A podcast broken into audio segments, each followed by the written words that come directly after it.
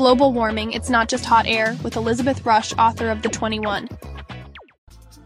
Welcome back to the Cosmic Companion. I'm James Maynard. Uh, this week we're going to look at global warming. It's not just hot air. We're going to be talking with Elizabeth Rusch, author of The 21.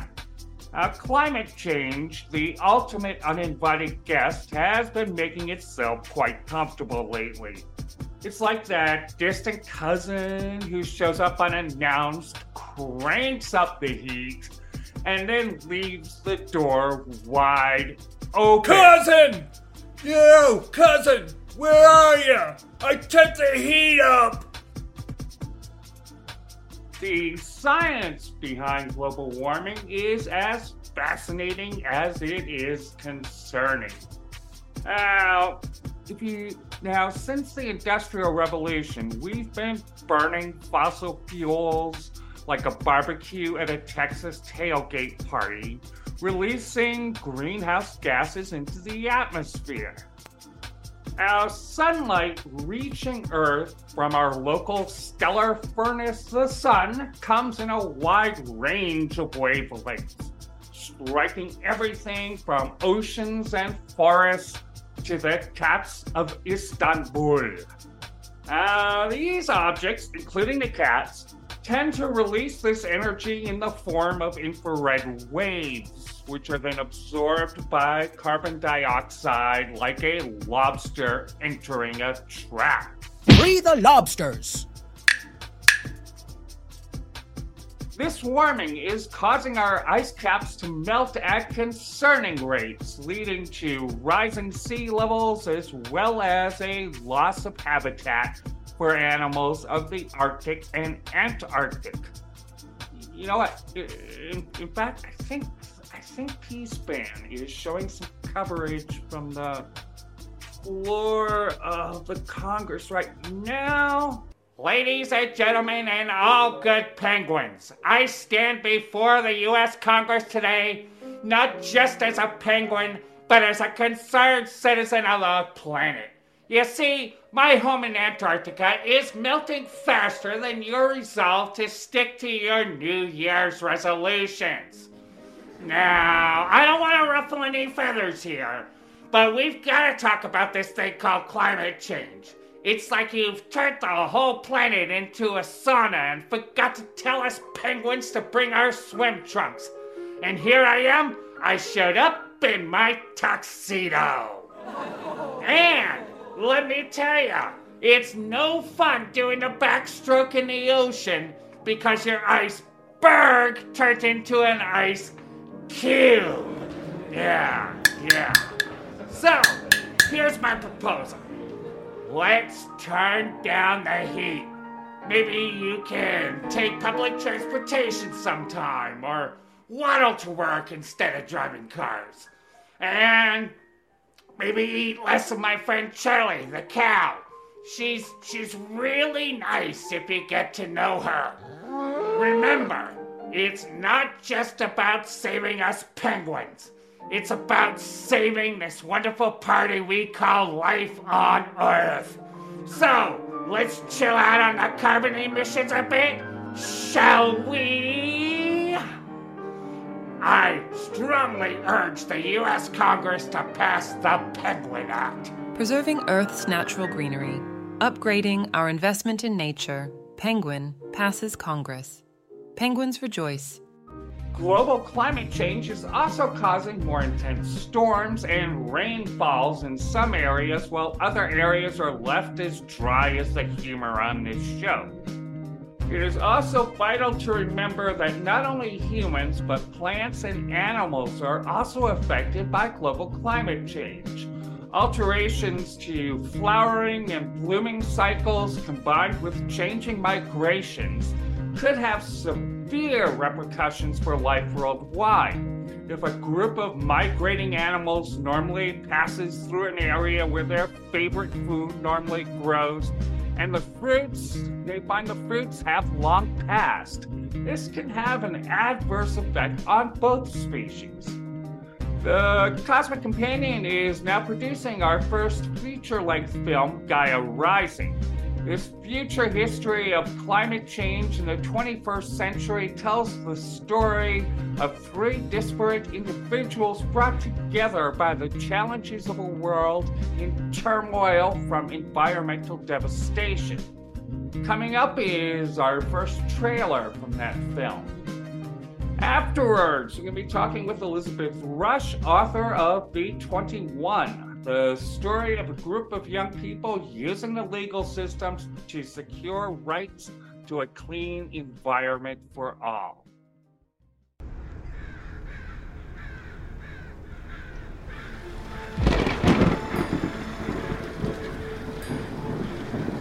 In a world on the brink of environmental catastrophe, Gaia Rising presents a gripping tale of resilience, redemption, and the urgent fight against climate change in the late 21st century as three lives intertwine, shaping the fate of humanity. Meet Ana Luisa, a driven advertising executive in bustling New York City. As flooding threatens to engulf her beloved home, she makes a bold decision to leave her family's business and confront the harsh reality of climate change. Embarking on a new life in Tucson, Ana Luisa's journey will lead her to unexpected connections, forever changing the course of her life. And in Kenya, Wathaika, a determined farmer, battles against a devastating drought that plunges his family into poverty.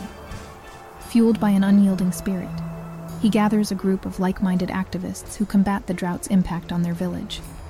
However, when illness strikes his loved ones and desperation looms, Wadi's struggle takes an extraordinary turn, attracting attention from across the world and forging an unexpected alliance that could prove to be their ultimate salvation. Meanwhile, in Wyoming, Bill Sawyer, a climate change denier, finds his beliefs crumbling under the weight of an escalating climate crisis. As unprecedented hailstorms ravage his community, Bill begins to accept truths he once vehemently denied. As he grapples with the consequences of his beliefs, Bill is confronted with a chance at redemption, aligning his fate with the two other protagonists on a path to meaningful change. As these three disparate lives converge, Gaia Rising unveils a powerful narrative of hope, determination, and human connection against the backdrop of a world in turmoil. United by a shared purpose, they embark on a transformative mission to shift global perspectives on climate change, harnessing the potential of cutting edge technology, including artificial intelligence and quantum computing, to heal the wounded planet. But their journey is far from easy. Confronted by opposition and powerful forces determined to maintain the status quo, the stakes soar higher, and the battle to save Earth becomes more intense and heart wrenching.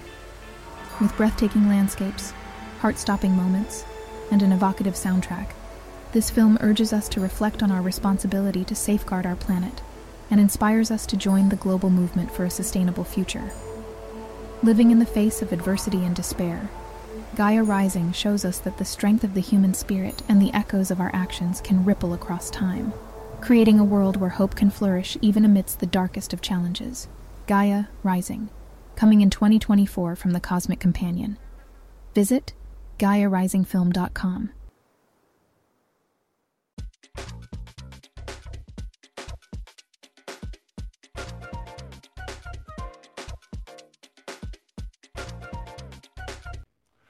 This week on the Cosmic Companion, we are delighted to be joined by Elizabeth Rusch.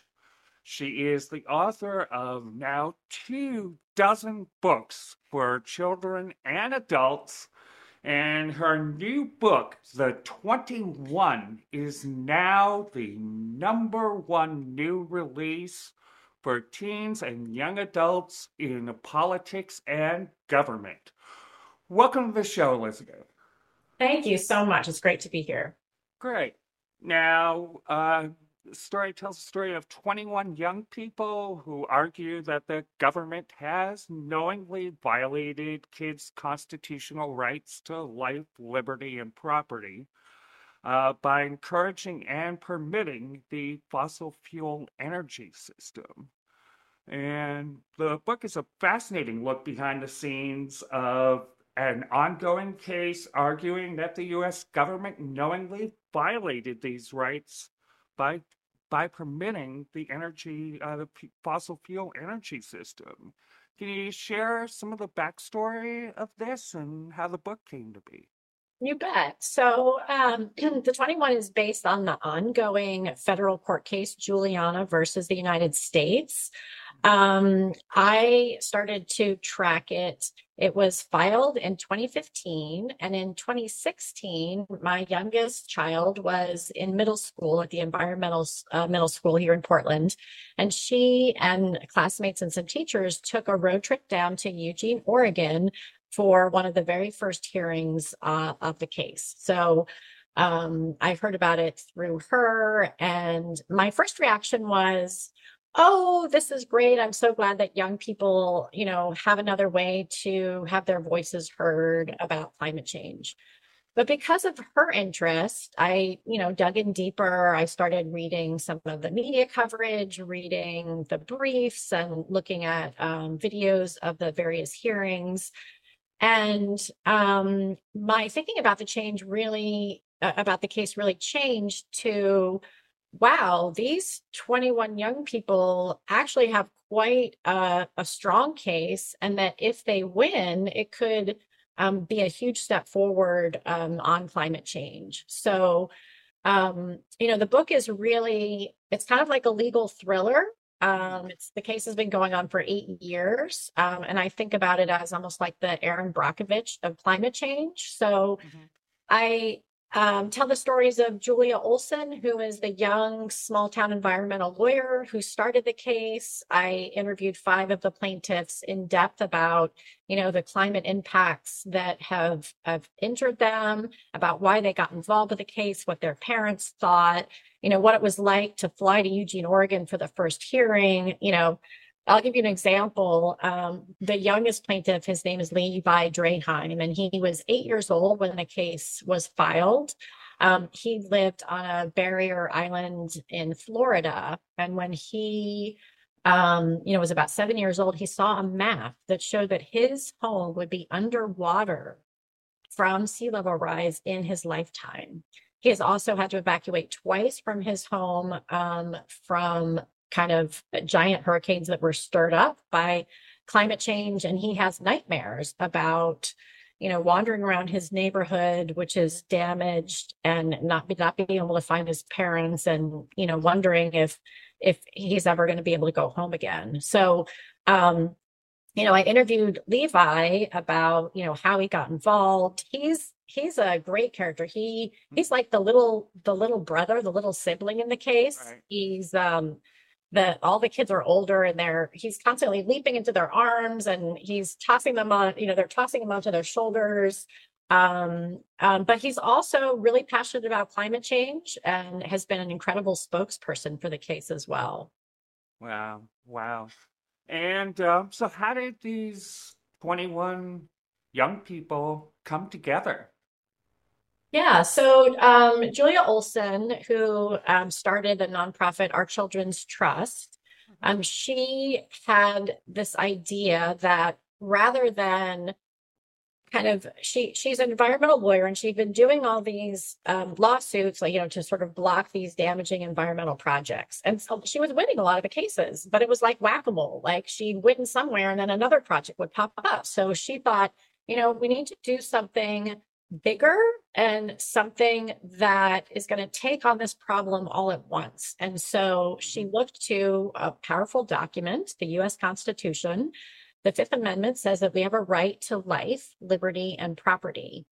And the case basically asks the question, you know, how can we have life, liberty, and property if we can't breathe because of thick smoke from wildfires, if our homes are being devastated from um, dangerous hurricanes, heat waves, droughts, and wildfires. So she started, she also thought that young people are the most vulnerable to these climate impacts. Right. And they also are going to live a lot longer than us adults and have to deal with these climate impacts that are only just going to get worse and worse. So she started by reaching out to some young people in her town. Um, and they were, you know, young climate activists who are already doing things like setting up recycling in school and you know planting trees and those kinds of things and they reached out to other young people she wanted to have 10 plaintiffs but she got such an overwhelming response she drew the line at 21 um, So, you know, she reached out to these young people, talked to them, talked to their parents. The families had conversations about what does it mean to sue the federal government? You know, how long is this case going to take? Um, and it has become, you know, much a much bigger part of their lives than I think that any of them ever imagined. But they're also really buoyed by working together to do something to save our planet. Hmm. And where's the case at now? Where what's what's happening in it? Yeah. So as I said, uh, the case has been going on for eight years and it's still ongoing. Um, it uh, there was a an early ruling from the district court that was in the kids' favor, basically suggesting that they have a right to a trial um, on whether or not they have a constitutional right to a stable climate. That was appealed to the Ninth Circuit Court of Appeals several times. Um, it's been up to the U.S. Supreme Court twice, and the U.S. Supreme Court ruled twice in the kids' favor. They were all there in Eugene, Oregon, set for trial in October of 2018 when there was a pre trial motion and the rug got pulled out from underneath them. The most recent development is that um, there was a hearing two years ago. Um, the the legal team was basically saying they were going to change the original complaint only to focus on declaratory relief. So that means all they wanted to happen is that the, the court would rule that the kids have a constitutional right to a stable climate and that the government's actions in allowing mining and drilling on federal public lands, permitting pipelines and subsidizing fossil fuels, that all that behavior was unconstitutional. But they weren't asking for a whole plan to fix it. They just wanted to be ruled unconstitutional.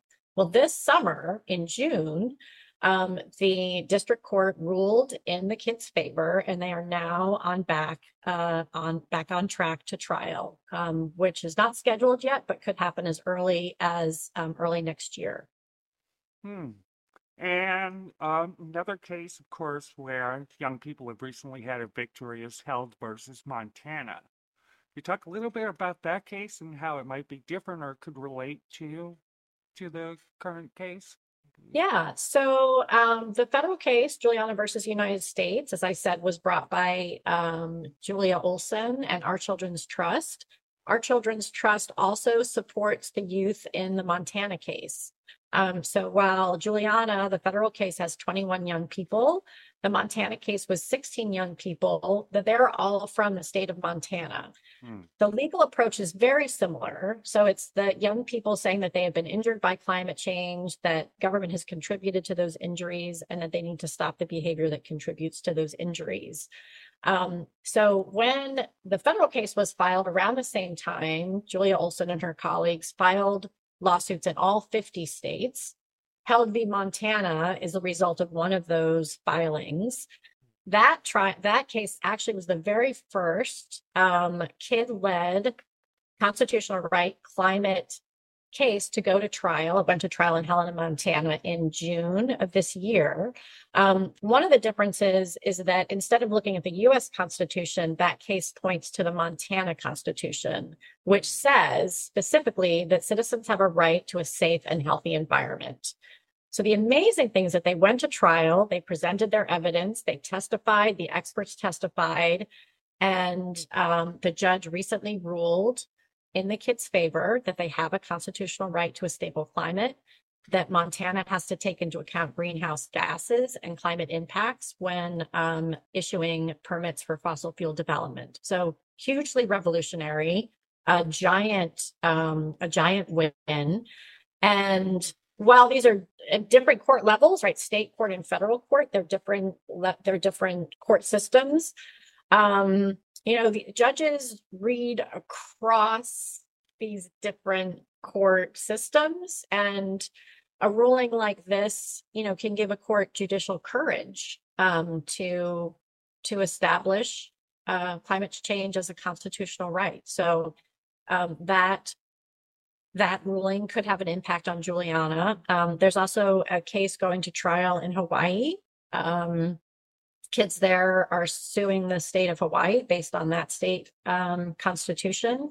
Two of those plaintiffs are from West Maui, um, which is where Lahaina burned to the ground. 2,000 houses burned to the ground, close to a, a thousand lives lost. right? So that's going to be testimony in that trial.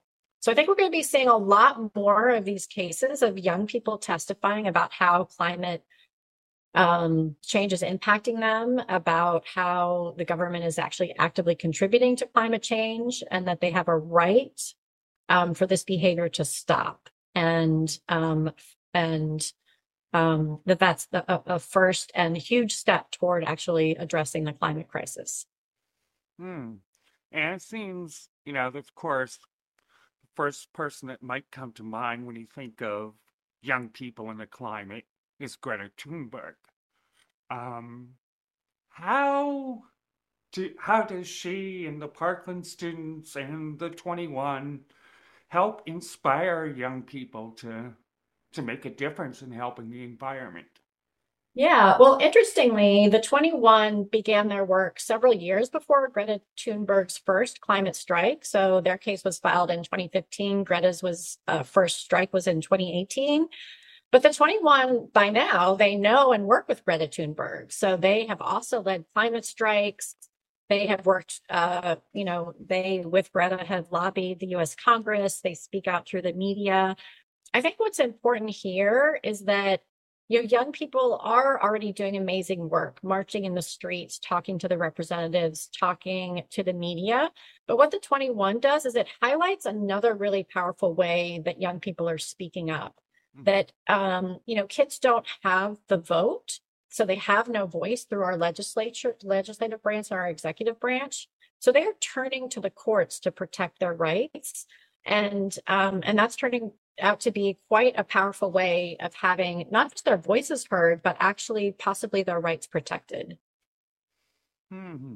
And and uh, so, what about? I mean, I can imagine. I mean, there's so many things wrong. Even when I was a kid, you know, I rem, you know, and it just felt um, disempowering. It felt like, especially as a kid, you couldn't do anything against these, or young adult, you just couldn't do anything against these monolithic uh, industries that seem to have a chokehold on everything. And I think it can be it can be disheartening. And how does how does how can individual young people who may not have connections or um, really make a difference? Yeah, well, I think one of the things that I learned by talking with these young people is that you know, in their communities around the country, they had already been starting to work on things like, you know, recycling in their school. You know, Levi was planting grass on the dunes to help uh, protect the dunes from sea level rise and erosion. Um, and and all of them, when I asked that question, you know, how do you how do you stay hopeful? How do you continue this work and, and in fact take on more? You know, they say it's really um, coming together with young other young people who share the same concerns and the same desire to do something that it's when the 21 are all together you know for a hearing and where they can share their challenges what what they've dealt with you know the the, the blowback that they've gotten. I mean you know jaden in louisiana nathan Baring in um in fairbanks alaska you know those are places that are very um, a lot of people um, you know earn their jobs and their living from the fossil fuel industry. So there's a lot of um, criticism happening around them all the time. So it's really turning to other people who are trying other young people who are trying to make a difference that has really buoyed these young people to continue their work both locally and in this lawsuit. And i think that that is a, a message for young people everywhere. Find your people work with them that, that's, that's, I think that may be good advice at any age. That's true. I think that's true. Uh, so, as far as this case is concerned, what, how could some, how could the outcome of it really have? What sort of long-term implications could the outcome of this case have on environmental laws? Yeah, so I really believe that this case um, could be the Brown versus Board of Education of climate change. So Brown, Brown versus Board of Education ended segregation in school. So basically, once the court said that segregation was unconstitutional, segregation, you know, had to stop. That was the first step along mm-hmm. that journey. Likewise, I think once courts say that government support of fossil fuels is unconstitutional, that behavior must stop. And that means no more permitting of fossil fuel development on public lands. So currently 25% of US emissions come from fossil fuels extracted from federal public lands. So it's our own lands that are where that extraction is happening. So if they win, that has to stop. That is going to have on its own will have a huge impact. But honestly, I think that it's also more um, part of a of a broader movement, uh, both within this country and um, you know federally, and also in the states that these cases are going to be happening. There are also cases across the globe that are really reframing climate change as um, as a constitutional issue or a human rights issue that that that a stable climate is a human right. In fact, I just saw in the news this morning that um, there's a hearing today in the European Court of Human Rights. Six Portuguese youth um, are um, up against 32 European countries, and they're basically wow. doing that um, that that a stable climate is a human right, and that those countries are not doing enough to protect their human rights. So this this legal approach is is not going away. I think it's just getting started, and I think that um, the legal tide is shifting on climate change, and that courts are our last and best hope on climate, and that young people are leading the way, and they're winning, and I think they're going to continue winning. That's that's wonderful. Finally, what what can this all teach us? Teach us, and especially youth, about empowerment. Well, I think that the 21 are such a ray of light, you know, in this dark time. Their stories and their work are so inspiring. You know, I, I, feel like people always say, like, kids are our future. But what the 21 says is the future is now. And these kids are making you know, major change right now, and we should be watching and listening and cheering them on. Yeah. Well, congratulations on the book, Elizabeth, and it was fabulous talking with you. Thanks so much for having me. I appreciate your interest. Yeah, that was Elizabeth Rusch, author of The 21. Check it out wherever you get your awesome books.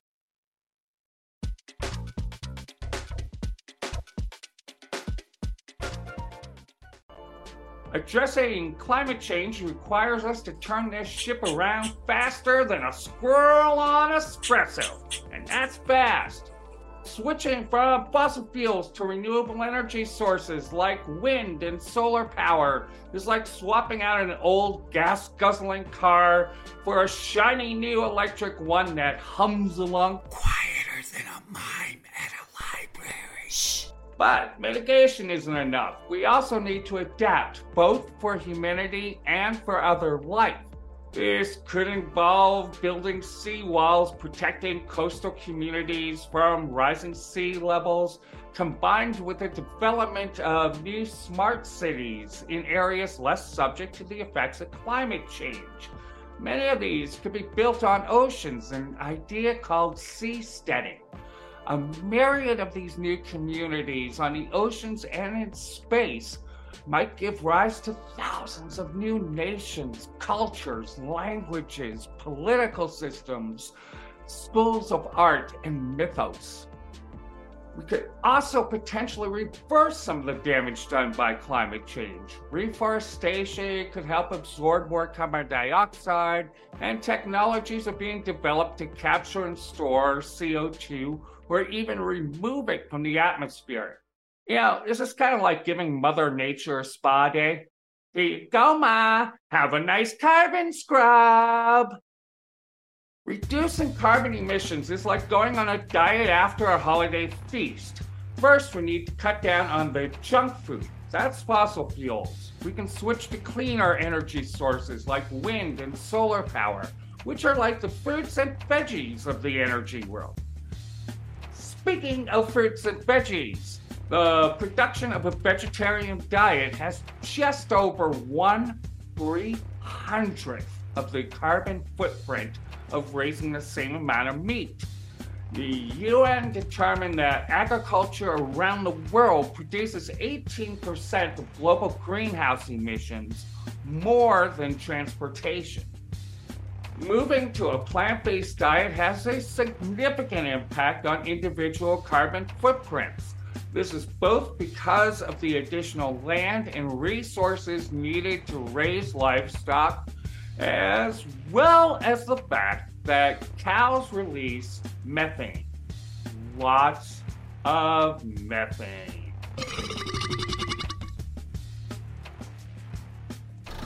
Private automobiles produce half of the carbon dioxide emissions from the U.S. transportation sector.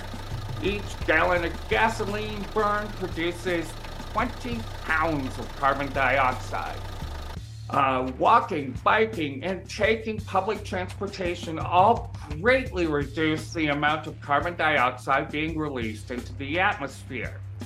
There also exists the possibility of launching large solar sails, shading Earth and cooling the planet while collecting energy from the sun, converting it into clean energy for use in space and on Earth.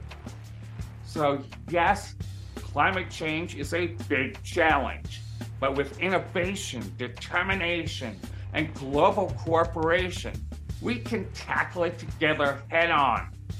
After all, who doesn't love a great comeback story? Well, we had fewer points than the other team, but then we scored more points. Then we won the game. Next week on The Cosmic Companion, we will be seeing the invisible. We'll welcome Anand Varma from National Geographic to the show, talking about his new work, Invisible Wonders Photographs of the Hidden World. Make sure to join us starting on the 21st of October, just 10 days before Halloween. If you enjoyed this episode of The Cosmic Companion, please download, follow, share, subscribe to us on all your favorite social media outlets. Tell your friends about the show. Most of them will keep talking to you. Probably. Clear skies.